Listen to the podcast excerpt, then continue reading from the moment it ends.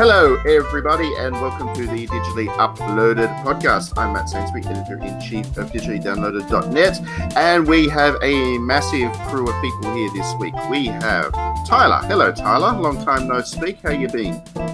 Hey, just been good. Me and my fellow black fellas over here. Yeah. Okay.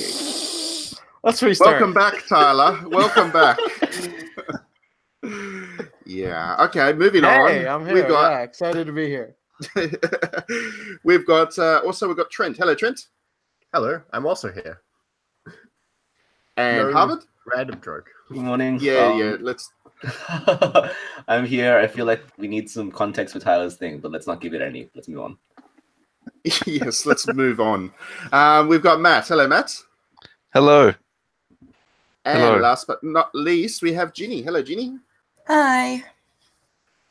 So, yes, we've got a very big crew. Let's get kicking with it. Uh, we'll talk about a bit of the news of the week. First up, um, Ginny, I know you've been crazy busy with life and nonsense, but um, has anything interesting caught your eye this week in terms of the Um, news? Yeah, I suppose as of the as of maybe about an hour ago before recording the podcast, Blizzard has announced a new Overwatch hero. Um, and her name, is, her name is Ashe, and she looks really cool. And she looks like she's like a gunslinger from McCree's dark and shady past, where he was, I guess, like less angsty and getting laid more or something. Um, What if it how- was his dark and kinky past? Well, probably that. like, you know, she's got like really, really sharp eyeliner. She's got like a gigantic gun, and she also summons a Omnic as her alt. So she's into some heavy firepower, probably like a power top or something. You know, I feel like it's plausible. Um, but no, she's the DPS hero. On a serious note, What if she was Um, a DTF here? I'm sorry. she's a DPS hero, which is interesting because I feel like Overwatch has kind of balanced the meta um, so well recently that I don't know why they would add another DPS hero with really, really hard CC in there. We can see that from her skill, she can actually stop people mid ult, including people like Hanzo with knockback. So it's like, I don't know if like a heavy disrupt DPS hero is what the meta needs right now, but she looks really cool. She's really hot. And she could definitely just like kill me with her thighs, I guess. That's oh so cool and relevant. I always love how, like, when people are talking about first person shooters or online games, they start throwing around terms like DPS and knockback and all that kind of stuff. And it, it just makes no sense to me. But anyway, um, yeah, that, that's that's cool. Um, I'm still a D.Va fan. Anyway, um, Tyler, Yo. news. News. What's been happening this week Well- that's interested you, caught your Well- attention? You know me, I'm I'm one of those Smash heads. Can't get enough Smash Brothers. And they had an exciting Nintendo Direct this week. 40 minutes for about three minutes of content. But they did show the new character, Petey Piranha. Oh, I think it's just a regular Piranha plant, but he turns into Petey Piranha, the big one, whenever he does his like special attack. And um, it's a really dumb inclusion, and I love like just out there stupid inclusions in fighting games, like the Daytona USA car and the Fighters Mega Mix for the Saturn. I love that. I love like non-traditional fighting game characters, so I think it's great. Yeah, it's cool. It's certainly interesting. It's going to be a good game, I think. I think. Well, it's this- this ultimate. looks like It's in the name. It's the ultimate game. I'm still I'm still pretty pissed off that like Hatsune Miku's not one of the characters. Put stupid piranha plant in, but not a Hatsune Miku. It's a waste. Wasted opportunity. What about you, Matt? What's your big bit of news for the week? Um, mine's on a similar note. My big bit of news is 2B coming to Soul Calibur Ooh. 6 as a guest character and making one of the best fighting games I've played in a long time even better. Yes, that's going to be great. She looks good too. She looks Yeah. like she's going to be more than capable of holding her own, especially against Gerald. Gerald. Gerald, Did you call him Gerald?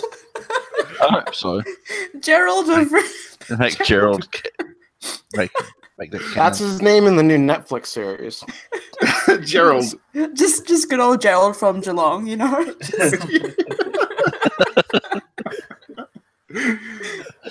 Oh, he looks like it's just easier to. Well, that's the thing. He looks like Gerald, so I, you know, I'm just run, I'm just running with it. Uh, what about you? Who, who haven't we got a bit of news from? Ah, Trent. Trent, what about you? What's your big bit of news for the week? My big bit of news is going to be talking about uh, the game of the year for next year. Bubsy is back. Oh come on. That's de- No, that's no. delusional. That is No, no, no. delusional. It has potential to be good. It is by choice provisions. They have made great games before. Like they've what? Done, they've done things like Bit Trip, um, that 3D runner thing. Oh, how amazing! All those all Spectacular. those- Hey, Bit Trip It's- Runner's it's- fun. it's an established developer though. It's not some random developer like last time. Okay. And- Yeah. And and and and it's got coming to the Switch, so that's a plus. Oh god, I But- have to play it. God damn it. Plus, it's going to be a um, auto runner, so you don't have to put up with bad level design this time around. Um, So it has the potential to be good.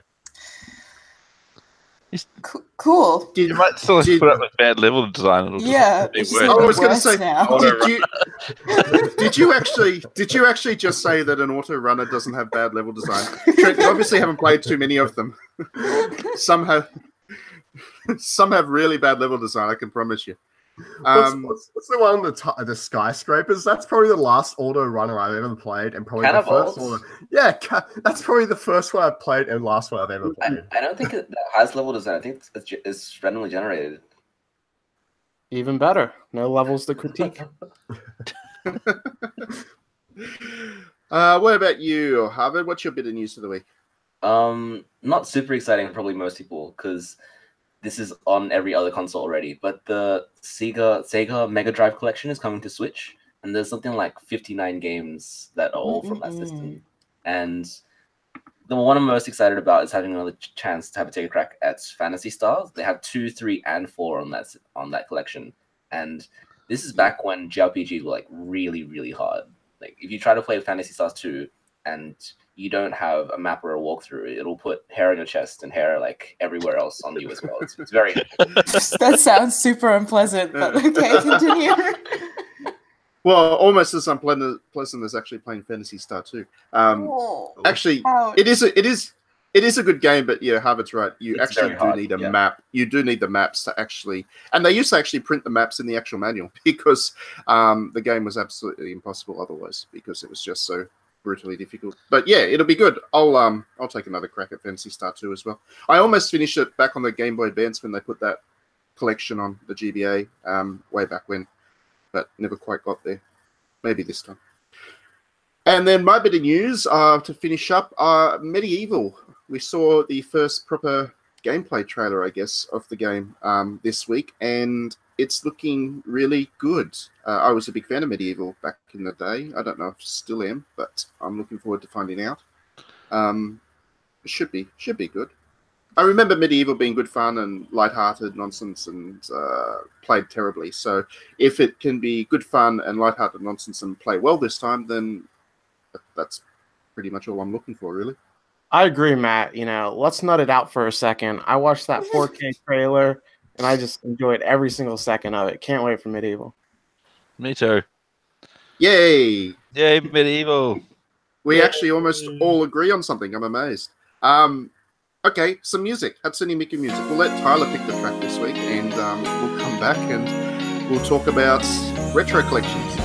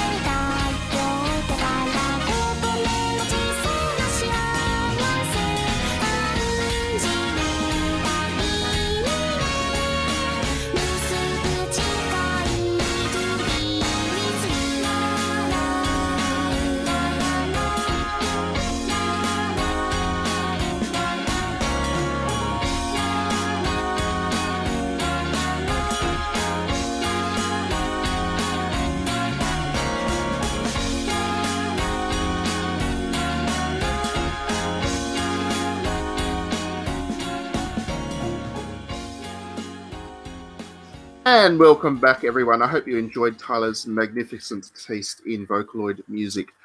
Okay, so for the first section of our podcast this week, we are going to talk about retro collections because there is a lot of them that have come out either this year, coming out this year, or um, yeah, they're they're on their way soon enough. Um, not just in terms of vid- uh, the video games themselves, like Sega Classics, which uh, Harvard mentioned before. There's also SNK, uh, the SNK collection that's coming up. Capcom's released a whole bunch this year. The Street Fighter one earlier in the year, and then the Beat 'em Up one later on, fairly recently now.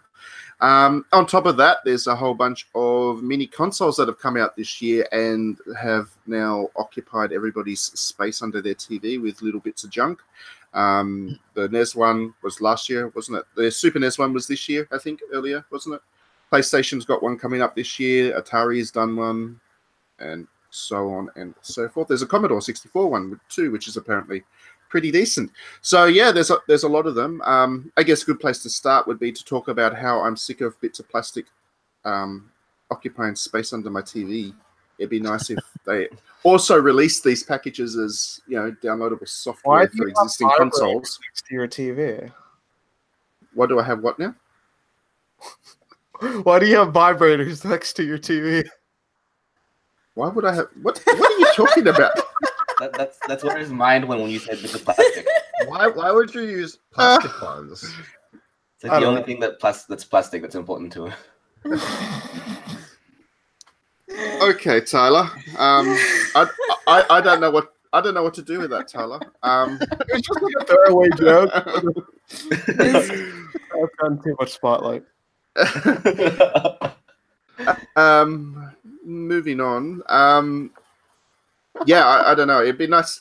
It'd be nice if they release these things as um, software options. Like, for instance, the Super NES Mini. If they released a Super NES Mini app thing for the Switch, so you can play all those games on the Switch rather than having to buy another console. I think it's a little bit. Um, it's a little bit cynical from the manufacturers to make these things, knowing that people are going to buy them, even though they're not actually that good a value, really. And um, the PlayStation One doesn't look like it's great value either. It's 20 games on it, but I Um, can't get over them. not- it's not- Rainbow it's- Six. It's such a bad game. which one? game? Rainbow Six. Rainbow Six. Oh, it's terrible, especially the PlayStation One. Like, it is a terrible, terrible game. Yeah, and you're Um, playing it with the um the face buttons. Like, oh, remember Yeah. when kids were like that? My God. Yep, absolutely. It's. I, I remember trying to play that back in the day because people were like, "Oh yeah, this is good. This is Tom Clancy and something, something, something." I was like, "What the hell are you talking about?" It's This is It's good. This is Tom. Clancy. Hmm. Wait, actually, I had- on. on the um on the PS One. So the classic, did they have dual sticks on the PS One at some point, or did Yeah, I just have my they message? did. I introduced it around Ape Escape. Okay, yeah, They- it was about halfway through. Um, Yeah. The original PlayStation didn't, but then yeah, about halfway through they did. But and the the classic PlayStation have dual sticks. It Classic doesn't. That, right? No. Why would Oh, they do really? that? I swear that's what it was. Like the, I saw the controller and although there was no dual sticks. Yeah, there's no Yeah, dual sticks. no. Wow. That's why, that's why they couldn't put Ace- Ape Escape on there. Not that Well, that they was would have pretty anyway, s- because they make bad decisions about what games to put on there. But yeah, that's. I didn't even realize that. Okay. Um. Wow. They put Final Fantasy VII on there, which was good, but they didn't put Final Fantasy VIII on, which is not. Um, they should have put Final Fantasy VIII on there. like But the only apparently, thing- didn't It's been lost to time. Yeah, didn't Square Enix actually lose the code for that? That's the problem. That's why we're not seeing any remakes or re-releases of Final Fantasy VIII. They've lost it. they didn't lose it. They intentionally deleted it because that was just what Square Enix did at that time. Was make the game and then delete everything they used to make it. Mm-hmm. That's So, just like- terrible.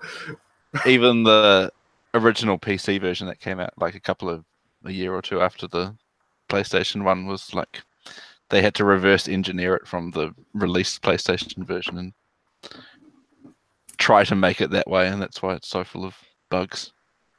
That's that's hilarious. That's really bad. Um, they also um they also have two different versions of the PlayStation because the Western version and the Japanese versions are different, and the Japanese have got the much better version. Oh man, there's, Um, there's no there's no comparison. For some reason, for some reason, the Western version was like, let's give him GTA, the original GTA that no one wanted. and is free. It's actually free. Um, you can get the original GTA on Steam for nothing, zero dollars. Yeah, like Rockstar So- even values it at zero dollars. Why? why is so many people want that? No, it's a system seller. Though people are complaining, people want the London expansion pack, the DLC. They said if that was included, that would be great. That's what people are saying on the internet. Wait, what? There was DLC for that game? Oh, I don't think it was. the, number two. Number two was in Oh, London. the- okay. Yeah, yeah. Yeah, and instead the Japanese got uh, the Ark of the Lad games. At least two of them, three of them.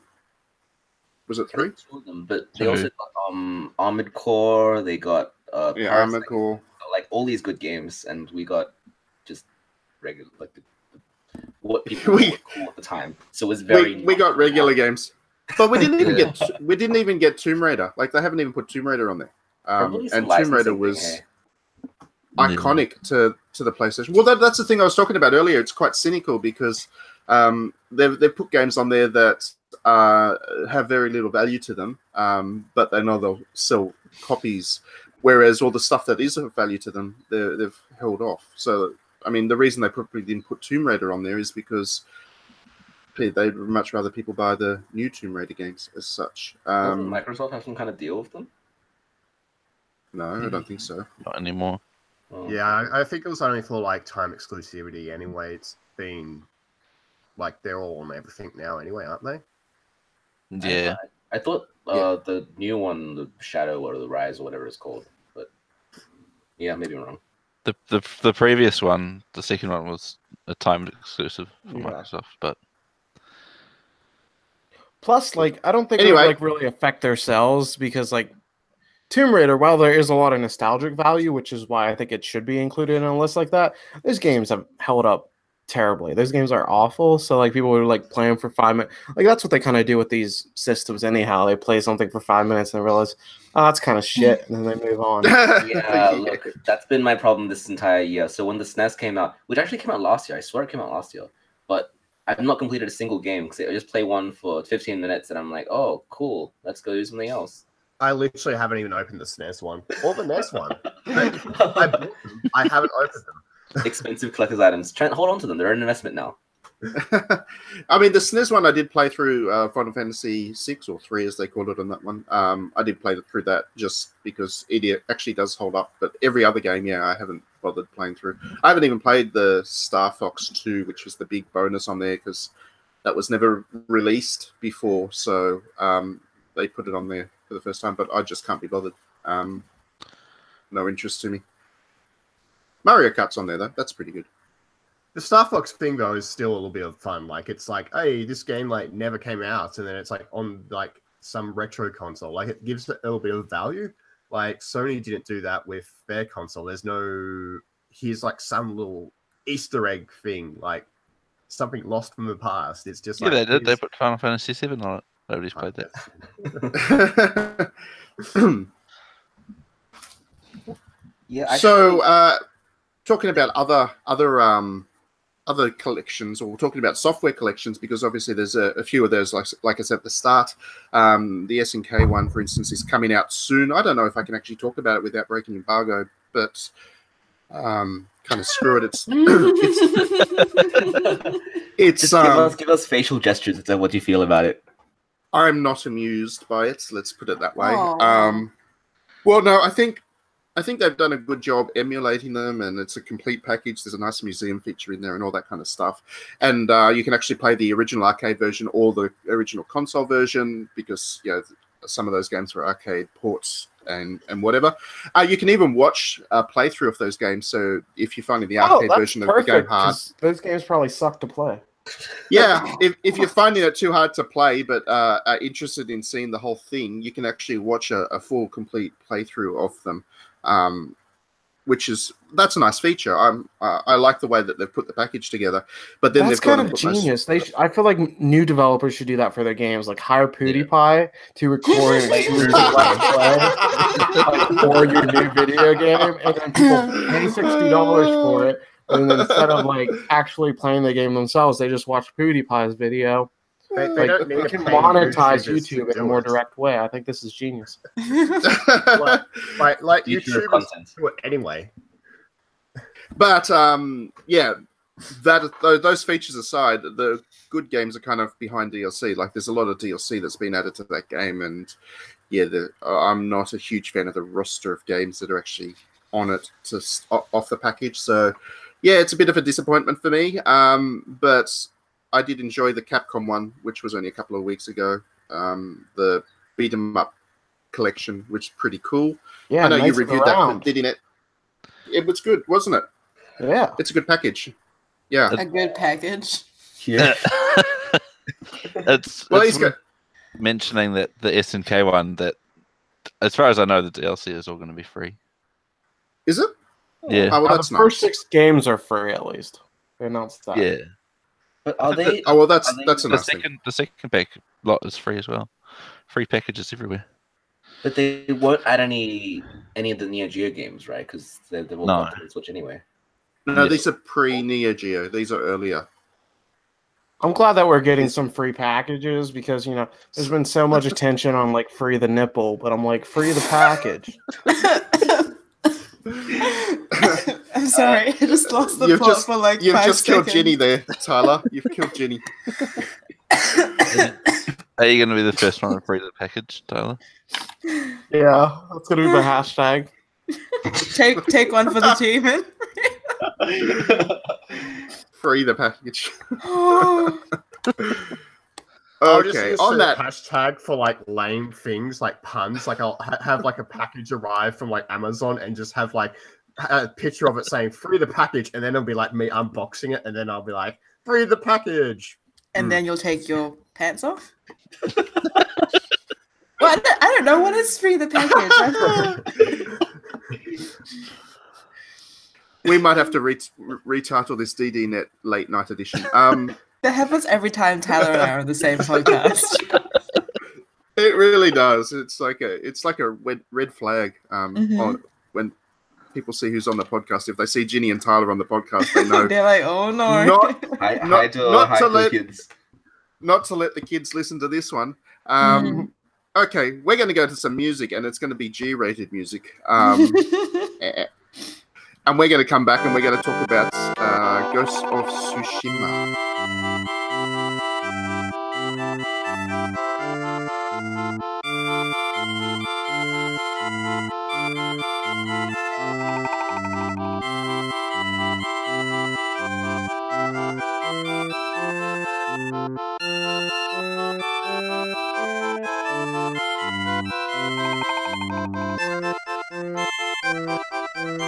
Thank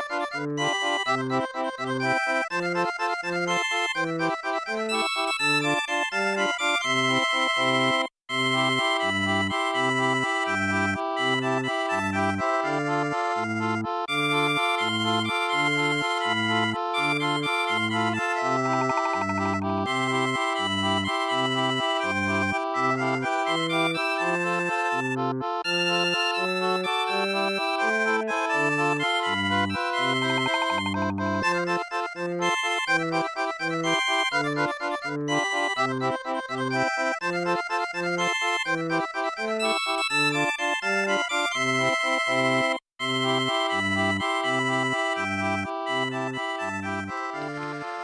And welcome back, everybody. Okay, let's talk about Ghosts of Tsushima. We've mentioned it a couple of times, I guess, in the podcast in the past, but we haven't really had a proper discussion about it. And I think there's been enough uh, interviews and bits of information that have come out about the game that we can have a conversation about it at this point. This is obviously one of Sony's big ones coming up for, we assume it'll be released next year, for next year. And, um, yeah, I'll start by getting Ginny's thoughts about it. Ginny, based on what you've seen of Ghost of Tsushima so far, are you keen? Um, based on what I've seen, it looks really cool. Based on what I've read and I guess looked at on the internet, I am unsure. I mean, I knew it wasn't going to be like a historical epic. I mean, there's like gigantic uh, castle-sized enemies, so I wasn't like looking for like you know historical accuracy or anything in the game. but it, it does kind of feel like the the Japanese setting is just window dressing. Like, I mean, it's set during a particular time, right? The whole all the and premise were like, oh, cool, like you know, people from Mongolia are now just like wrecking shit in Japan, and I'm like, okay, interesting time period to put it in because there's so much natural history and conflict there. But it looks like, for everything that I've seen, you don't actually encounter any of that. You you really really don't. And I just feel like from the interviews that have been done so far with the people behind the game, they've just kind of decided to use that history part as window dressing and not really deal with it at all. So from that perspective, it's a little bit disappointing. I mean, it looks great. Like I'm not gonna lie, it looks amazing, and I'm still probably gonna want to play it. But I feel like the discussion around the imagery in the game and the aesthetic from the people that direct the game creatively is kind of cringe and a little bit disrespectful. That's my opinion, anyway. kind of kind of kind of cringe is kind of cringe is understating it i think um yeah it's it, it- it's an interesting one because i don't know whether they realized it or not when they decided to start making the game but um the mongolian invasion of japan in the 13th century um was a pretty critical part of japanese history and very um it, it, it became a big part of, I guess, the Japanese samurai culture and the Japanese culture itself as it developed over the next couple of hundred years. It's one of those really critical moments in history, and it needed to be handled. If you're going to tackle that subject in a game, you need to handle it with a certain degree of respect for it, and I don't get the sense that they are from the interviews. Um, like you said, it seems like it's kind of window dressing they've actually picked the least important conflict in the entire war as the setting for their game. Um, I assume they chose Tsushima as the setting because it was a neat, easy way to do an open world because it's kind of an island, so it's you know a set size and they can create the whole island within their open world structure. But um, yeah, it's by doing that, it's it's you got to ask whether they're going to be able to engage with the topic of the, the Mongolian invasion at all because that battle was the first battle of the invasion and Everyone it- died, right? That was the whole. Every- was the whole everyone thing. died. Everyone They- died. So I don't know what's gonna happen. I guess the end of the game. Are we just gonna keel over? not only did every die, I guess, to the Korean forces. Good stuff. Great. 60 hours for nothing. Like, you know. That'd be Yeah. kind of an awesome game, actually. Like that would be like a really ballsy ending to like make just you go slog through this Well, entire well- war, and it looks like you're gonna make a difference, and then everybody just dies. Like, that'd be amazing. I mean, it's not gonna happen, but I would love that. I would love a developer to actually go for it in that kind of way. Or you could just Yeah. randomly kill NPCs like Because it reminds me of when I played Detroit um, Become Human. Because the way I was playing, I was like, I was trying to go a peaceful route, and I thought it was going to make a statement like, "Oh, you have to, you know, like fight against oppression. You can't just, you know, like try to hug it out with like, you know, dozens of years of abuse, and like you actually have to make a stand." But no, they just like Hillary Clinton was like so moved by androids kissing that like she pardoned everybody. But I thought they were going to kill us. and make a real point, but they didn't. Yeah, yeah, I, I, was mean that, was that would be interesting. a similar ending to Spider Man. Actually, I wanted Spider I was, I was hoping that at the end Spider Man would die, but he didn't. Yes, and then it became like the other guy, Miles. Yeah, that's. I'm not even joking. That was what I thought. Thought slash hope was going to happen. Was that? Yeah, because it was setting it oh, up. Oh, it was yeah. like See- so perfect. It was Yeah. like, did See- it happen?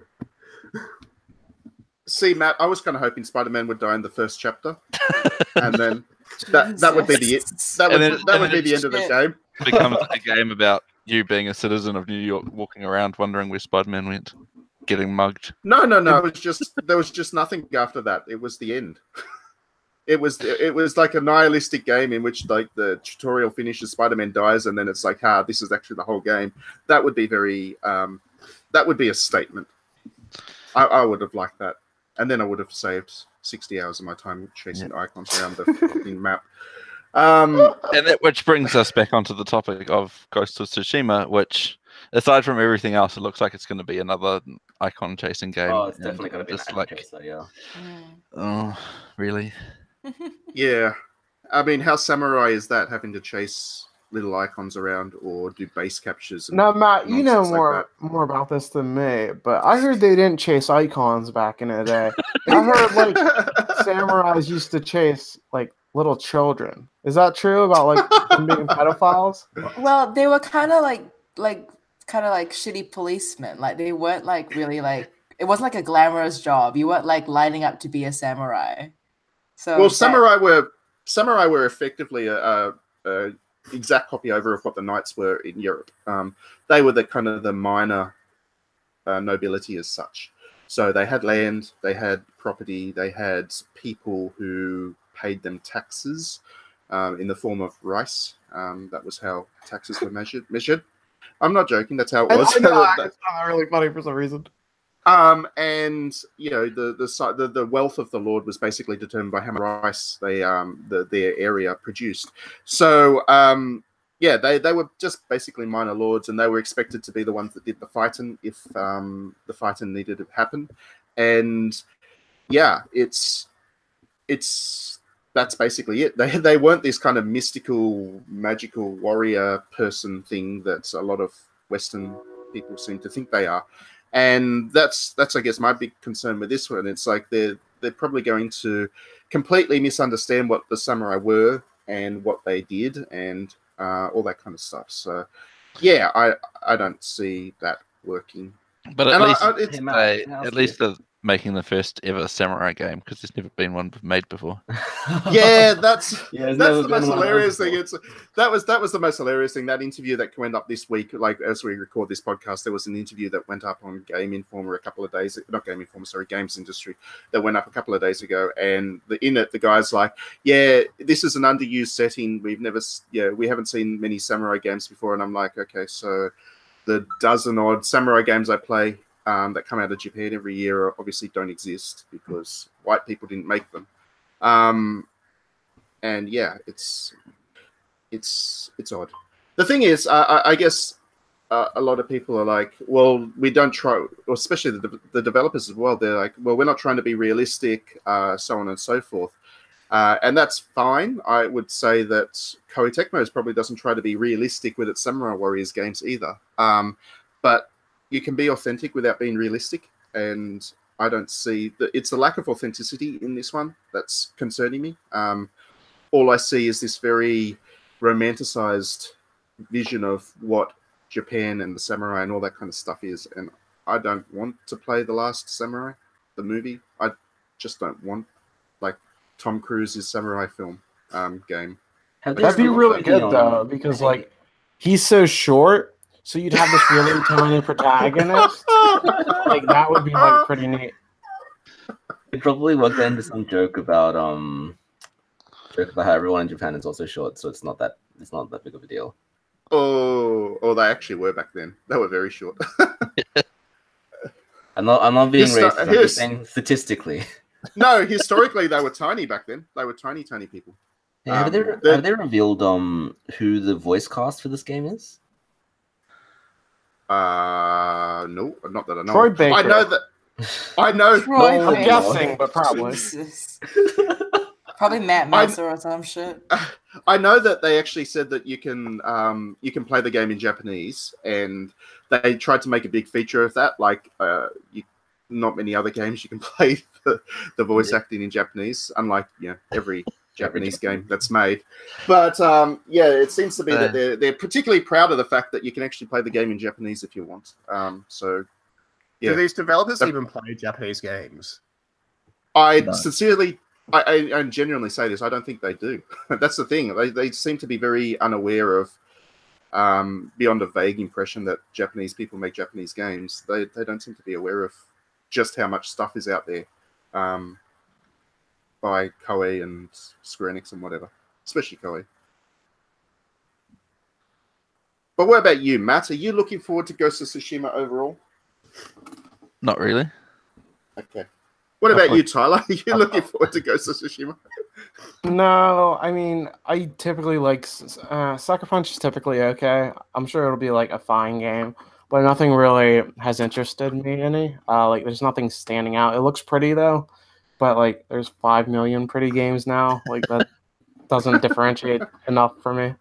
It's it's a very like photorealistic pretty that is pretty until another more realistic game, more realistic looking game comes yeah, out, for sure. and then it's like okay, Plus, it doesn't like the lazy bastards at Sucker Punch. They didn't model any horse testicles for this game. yeah, So how can I even play this after Red Dead? What's the It's- point? Yeah. Maybe it That's should true. deliver a package. But I was trying to do free the free the package. Yeah, free the package. That Free the it. horse the package. testicles. yeah, yeah. That, I guess that's the thing. That the other thing, Sony is going to have to somehow beat Red Dead with it, um, because as we all know, um, in the blockbuster space, it's only the top game that seems to matter. So whatever that game is at that Oh, point in whatever time. came out that week. All all yeah, all Sony has to do is market it by saying like, hey, this we didn't make this game by forcing people to work hundred hour weeks, and then they'll work for a while until something comes out a few weeks later that shows that actually they did. yeah, I imagine Sucker Punch probably do work 100 hour weeks, to be honest. Yeah. Plus, if It's they one of those- work 100 hours a week, then you'd be like, oh, well, lazy developers, blah, blah, blah. They didn't do their research. And that's why it's not authentically Japanese or something. I don't know. Like, Speaking of research, that's the other issue I have with this thing. Um, it's in a couple of interviews now. They keep saying that they are working with experts to, to make this game and stuff. And I'm, I'm like, well, which experts? They're very cagey about actually saying who they're working with uh, or who they've got their information from, where their research has come from.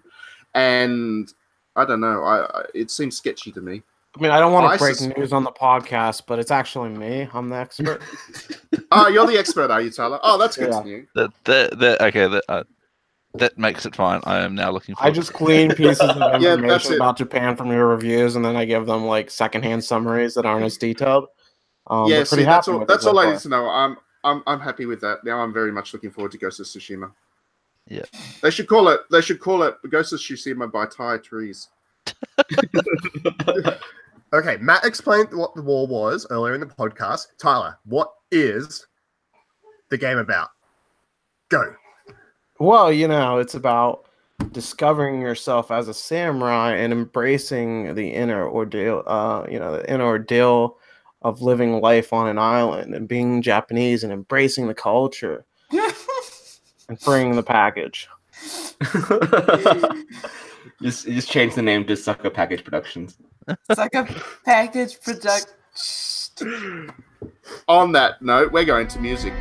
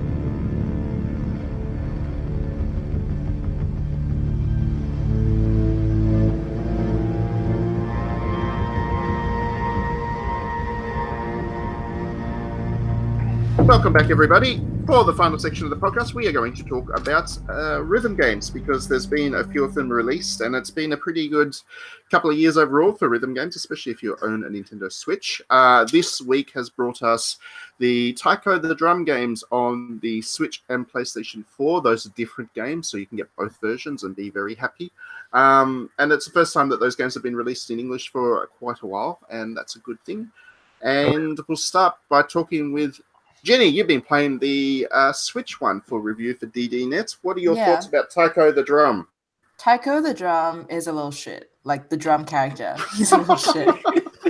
But Taiko the game. the, the, the character's not called Taiko. The character. No, I, I know, but like the, the different like like you know the, the katsu drum and the curry drum and all the other drums are little shits. But That's so, that's so happy. How can you not like What them? about Tycho, the Penny Arcade guy? Uh, I think Anyway. her comment still applies. so um, Taiko is probably one of my favorite arcade games ever. Um, I know uh, Matt Cod, um, also living in New Zealand like me. We don't have a huge range of arcades, and there was like this one shitty arcade um, in my city, which is not Matt City. Matt City is way cooler. One shitty arcade in my city that was like a Chinese run arcade. It had like all the shittiest games in it, but it had two that really stood out. So it had like a Tekken set and a Taiko set. And What? I we, know, don't have any, we don't have any, any arcades in Wellington. Oh, okay. Well, sorry, They my city's Taiko cooler. sets, or I don't think they have any arcades at all anymore. But yeah, it had a taiko set and it was dope. Um, it was all the text was in Chinese. Um, so if you were white, you were shit out of luck. Um, so all my friends would bring me along as the token Chinese person to actually read the text on the machine and help them play it. And um, yeah, so I love rhythm games. Everyone that's listened to me talk about anything on this podcast will know that by now. I love Voez. I love pretty much every rhythm game on the Switch. I love Bang Dream and I play Love Live. It's like a character fault of mine, the amount of Love Live that I play. so the fact that um, I can actually play Taiko now, um, I guess on the go essentially, it is great and I love it. Um, it does not have the full arcade range of songs. Obviously, the song library is not as gigantic. There are still different categories like pop, um, Japanese music, classical music. The selection is a lot, lot smaller than the arcade version. So if you're like a solely arcade player, like I was with Taiko, that will be a big adjustment for you to make. But you do unlock songs as you play. So I've unlocked maybe about 10 ish songs so far from getting different achievements in the game. You don't really know when you'll get these songs. They just kind of happen, like from playing the game or using different characters to actually, I guess, be the, the drummer. So, I mean, it happens organically and it, it's fun. Um, the music um, is great. The aesthetic is great. In case you don't know what Taiko is, um, it's not an Osu mod. I know that's how a lot of people figure out what Taiko the drum is, but it's basically a game where you simulate drumming. So with the Joy-Con controls, you're basically beating on an imaginary drum. How Um, would you in front compare you. it to the greatest drumming game? Uh, Donkey? Kong drum. Uh, Donkey Kong Konga. Jungle Beat. Um, well, there's K-pop music in Taiko the drum, so Taiko the drum wins, I guess. If you had to compare it to a banana, what would you call it, Jenny? Uh, this would be like a top banana of games. Yeah, it'd be like up there. You know what I mean? Um, I I think that the aesthetic is really fun and cute. Um, the art style is amazing, and it Character works. design, character design by uh, Yoko Taro's wife, Yokiko Oh Taro. yeah, that's right. That's a good Yoko. Yeah. Uh, anyway, yeah. design's Great. Yeah, Um, yeah, absolutely. So yeah, I it's it's great. I agree. I played the PlayStation 4 version, slightly different songs, like I said before. Uh, it's really good. It's got PPAP on it, which is great. I know everybody hates that song, but I like that song. yeah. Are there any how you pick Miku songs character in it? What? There are Miku songs on it. There are, There, you can unlock- Vocaloid music. and you can unlock um you can unlock Hatsune Miku costumes for the drum, which is which is cool. it's really cool. I think so the biggest cool, Tyler. question is: Should you get the jump drum packet, which comes with physical drums, or should Well, you I don't have the stick to drum packet, console? unfortunately. um, I've been playing it actually mostly in handheld mode. I tried it with a Joy-Con, and it's fine. Like it's playable, um, but I feel like it works just as well handheld, which I was really really surprised by because obviously, like visually, your um, Switch when you've got the Joy-Cons in it does not look anything like a drum or the regular Taiko drum set. But it works. Controls are pretty much seamless, um, even in handheld. I think that's the best thing about the game that I really like uh, is just how many different control options they have. Um, for rhythm games, I think it's important that rhythm games let you play kind of how you want. uh, and with Taiko the Drum, you can get the drum accessory, you can play with motion controls, you can play with buttons, and I think on the Switch it's touchscreen option as well. I Mm, vaguely Yeah. I think so. remember there might. I think there's a touchscreen option as well. Obviously, touchscreens option's not there with the PlayStation 4. You can't go up to your TV and start tapping it. Um, but yeah, the, the options are great, which is yeah, I, I think that's important with rhythm games. And to segue a little bit into Pianista, uh, which is the other rhythm game that was recently released, which is a great game on the Switch. Uh, it's about playing classical music, and it's um, yeah, it's got about what forty odd different uh, classical tracks, and it simulates, I guess, the experience of playing the piano. You can only play that one with buttons, which is on on the Switch, which is odd because on the mobile version it's obviously touchscreen, and it just feels like it should be a touchscreen game, but they've turned touchscreen off, and that annoys me. Um, I think yeah, rhythm games need lots of different options. What about you, Mats? You played all of these rhythm games recently. What are your thoughts about how rhythm games are going at the moment, and some of these ones, and touchscreens and stuff? Um, rhythm games are good. I like them. uh, um, I yeah, I agree with you on Pianista. It's, I think it's also worth mentioning that it's not like they haven't just taken lifted it off the mobile version and stuck it on Switch without, and then like put buttons in there. They've Mm. kind of tried to adapt it to the Switch into button controls, Oh, okay. but I didn't know that. Yep. like yeah there there are if you play the um mobile version there are a lot of things that just wouldn't be possible with um on with that with button controls like the those kind of notes where you have to hold them but then they like slide up and down the from side to side of the screen Ah, right. that kind of stuff. So they have sort of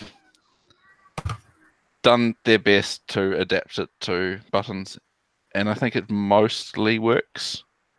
But it's still having a touchscreen option would be better and would help a lot, especially on the trickier songs where when you yeah when you have to press lots of buttons quickly in sequence, you when you're only using your thumbs, it gets tricky. So I, I can't imagine how anyone would actually be able to play the hardest songs without doing like the old Tekken claw claw. type of hold holding the controller but on both sides so that you can have a finger on each button instead of moving your thumb between them. Yeah. Yeah. But yeah, Well- but aside from that, it's a really good game and Taiko is very good as well. It is. Drum, it drum. is, Yes. Uh, what about you, Harvard? I know you're quite a fan of rhythm games. What do you look for in a rhythm game? To Uh, yeah, so- what, what what makes a good one for you? So this is gonna be controversial opinion, but a good rhythm game needs a Doesn't very exist, dumb. is what Harvey was going to say. Nah, it needs a very dumb per- peripheral. So like the, the giant drum in Taiko, or like the dance pads in DDR, or like my favorite, the the 16 square buttons on Jubeat. yes, hell yeah. Like you go to an arcade and you go to see the machine, and he's like, I don't know how anyone would practically play that. That's how you know it's gonna be a good rhythm game.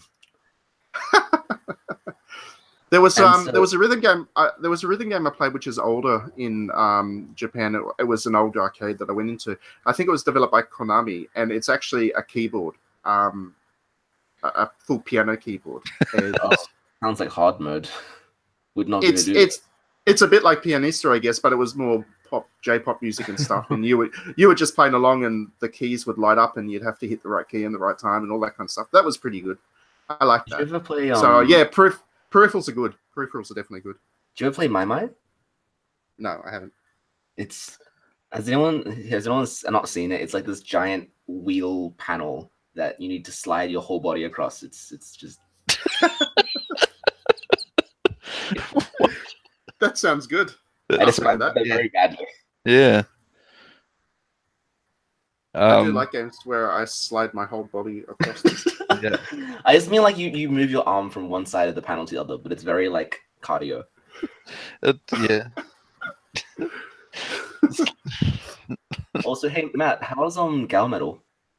Gal Metal's I haven't played Gun Metal. Oh, that Matt, other Matt. You have to Sorry. qualify which Matt Hubbard. I, I just assume you guys will know what I'm talking about. Um, yeah, so when when Matt said the other the other rhythm game, he there, he forgot one because there's also Gal Metal, which for some reason released on the same day as Taiko the Drum. But- Um, both are very good games. Um, it's sort of it's more it's very different to most rhythm games in that usually you have a beat map and the game tells you press these buttons at this time and you try to do it and then you fail and you cry a little bit and then you try again and you keep doing that until you succeed. Um, Gal Metal doesn't really have that. It's more just about freestyle kind of. You just drum and there's a really complicated scoring system based on like you, you have to be in time to the music still. Um, if you just don't, then you won't get a very good score. Um, but it's mostly up to you about choosing what kind of rhythms you do, and it works surprisingly well in terms of uh, how do I describe it? Like basically real drumming in an odd way where you're not really just given a sheet of music and say play that. It's more about So I guess my question goes out to the good Matt. Um, which one's what's that? your favorite like uh rhythm game of all time? who's the good Matt? Clearly, Matt. Whoever answers, apparently. I was just, I was gonna let you fight over it.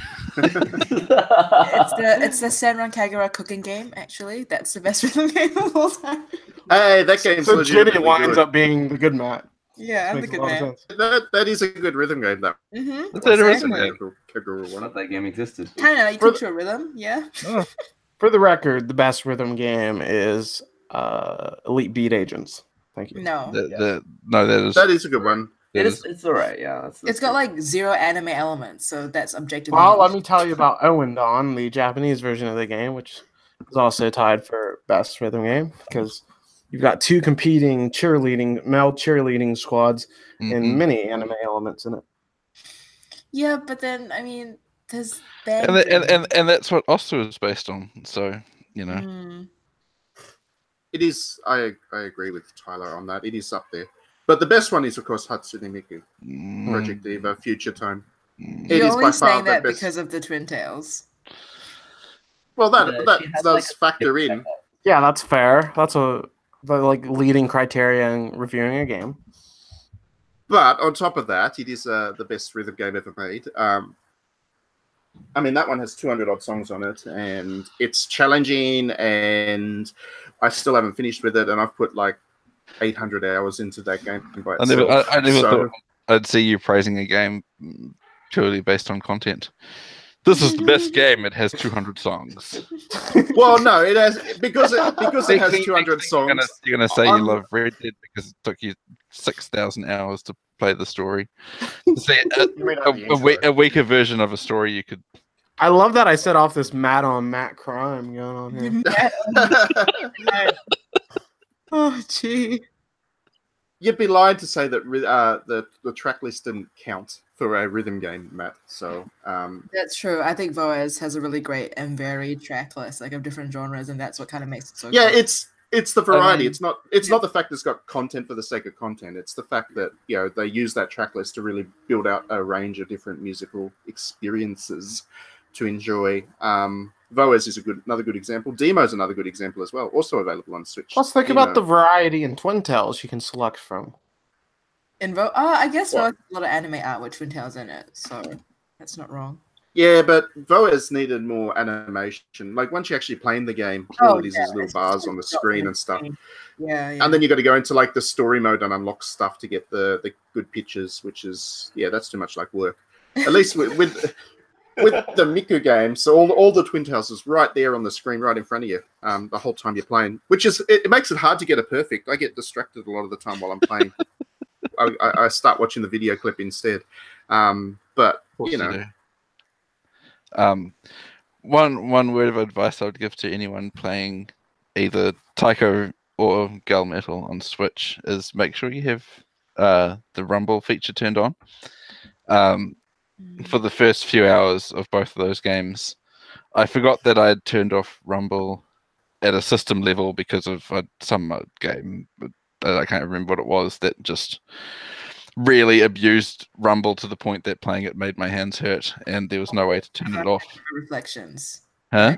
Was it was it Senran Kagura Reflections? No, I've never played that, and no, no plans to. But um, this wasn't like this was just basically playing while you're playing the game. Just the the controller just shake the whole time, and it was like made my hands all itchy. So I turned it off at the system level and have never thought about it since until now when I was playing these games for a few hours each and what trying motion controls and like this why is this not working how did it release in this state? Why would you make something that just with the motion controls just don't even come close to even resembling resembling a finished product? And then something somebody on twitter said made me consider made me realize that wait a minute i'm not getting any like rumble feedback. Mm-hmm. And then i remembered that i turned it off and once i turned it back on then everything was fine and motion controls became the best way to play both those games. And that's my story. So motion controls, rhythm, uh, rumble on always. No, I like the I like the Switch especially because the it rumbles in different ways. So like when you don and when you ka, it's like Yeah. it feels Yeah. distinct to each other. You feel the individual ice cubes. You feel And on that note, we're going to wrap up for the week. Um, we'll pick some music from Taiko the Drum. What's your favorite song from Taiko the Drum, Ginny? Um, favorite song. Uh, I, I guess we could use the Japanese cover of uh of this K-pop song, which is nice. Okay, we'll do that. Um, so yeah, that'll be what you're listening to to finish off. Thanks very much for tuning in, everybody, and thanks everybody to, for being on the podcast this week. And we will catch you all next week. Thanks very much.